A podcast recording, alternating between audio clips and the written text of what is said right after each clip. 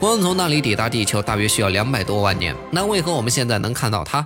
其实它的光线是人类刚刚成为直立人时所发出的，似乎人类无论如何也到不了那里。但事实是有观测发现，银河系和仙女座星系正在相互靠近。其实观测星系的自转运动和光谱，研究者们还能估算出星系的质量。如果说星系远在离我们而去，那时它的光谱线会向红端偏移，于是红移现象出现了。倘若说星系在靠近我们，则会出现蓝移。一些科学家告诉我们，仙女座大星云是为数不多朝着银河系运动的星系。三十到四十亿一年后，它可能会撞上银河系，并且和其合成椭圆星系，或者说一个质量超过太阳数百。万倍的黑洞正在奔向地球。这个不可思议的黑洞位于距离银河系最近的仙女座内，它大约以每秒一百一十公里的速度向我们冲刺。一些专家和学者认为，大多数星系的中心都有一个超质量黑洞，星系内的恒星会围绕它运转。但意外的是，银河系和仙女座之间万有引力异常强烈，以至于两个星系开始靠近。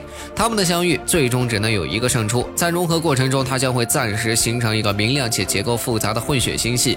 那时候，整个宇宙都将为之闪烁。一些恒星会与其他恒星擦肩，它们或许会因偏离轨道，渐渐成为银河系黑洞或是仙女座黑洞的食物。如果那时人类还在地球上的话，应该会看到仙女座大星系就在眼前。我们下期再见。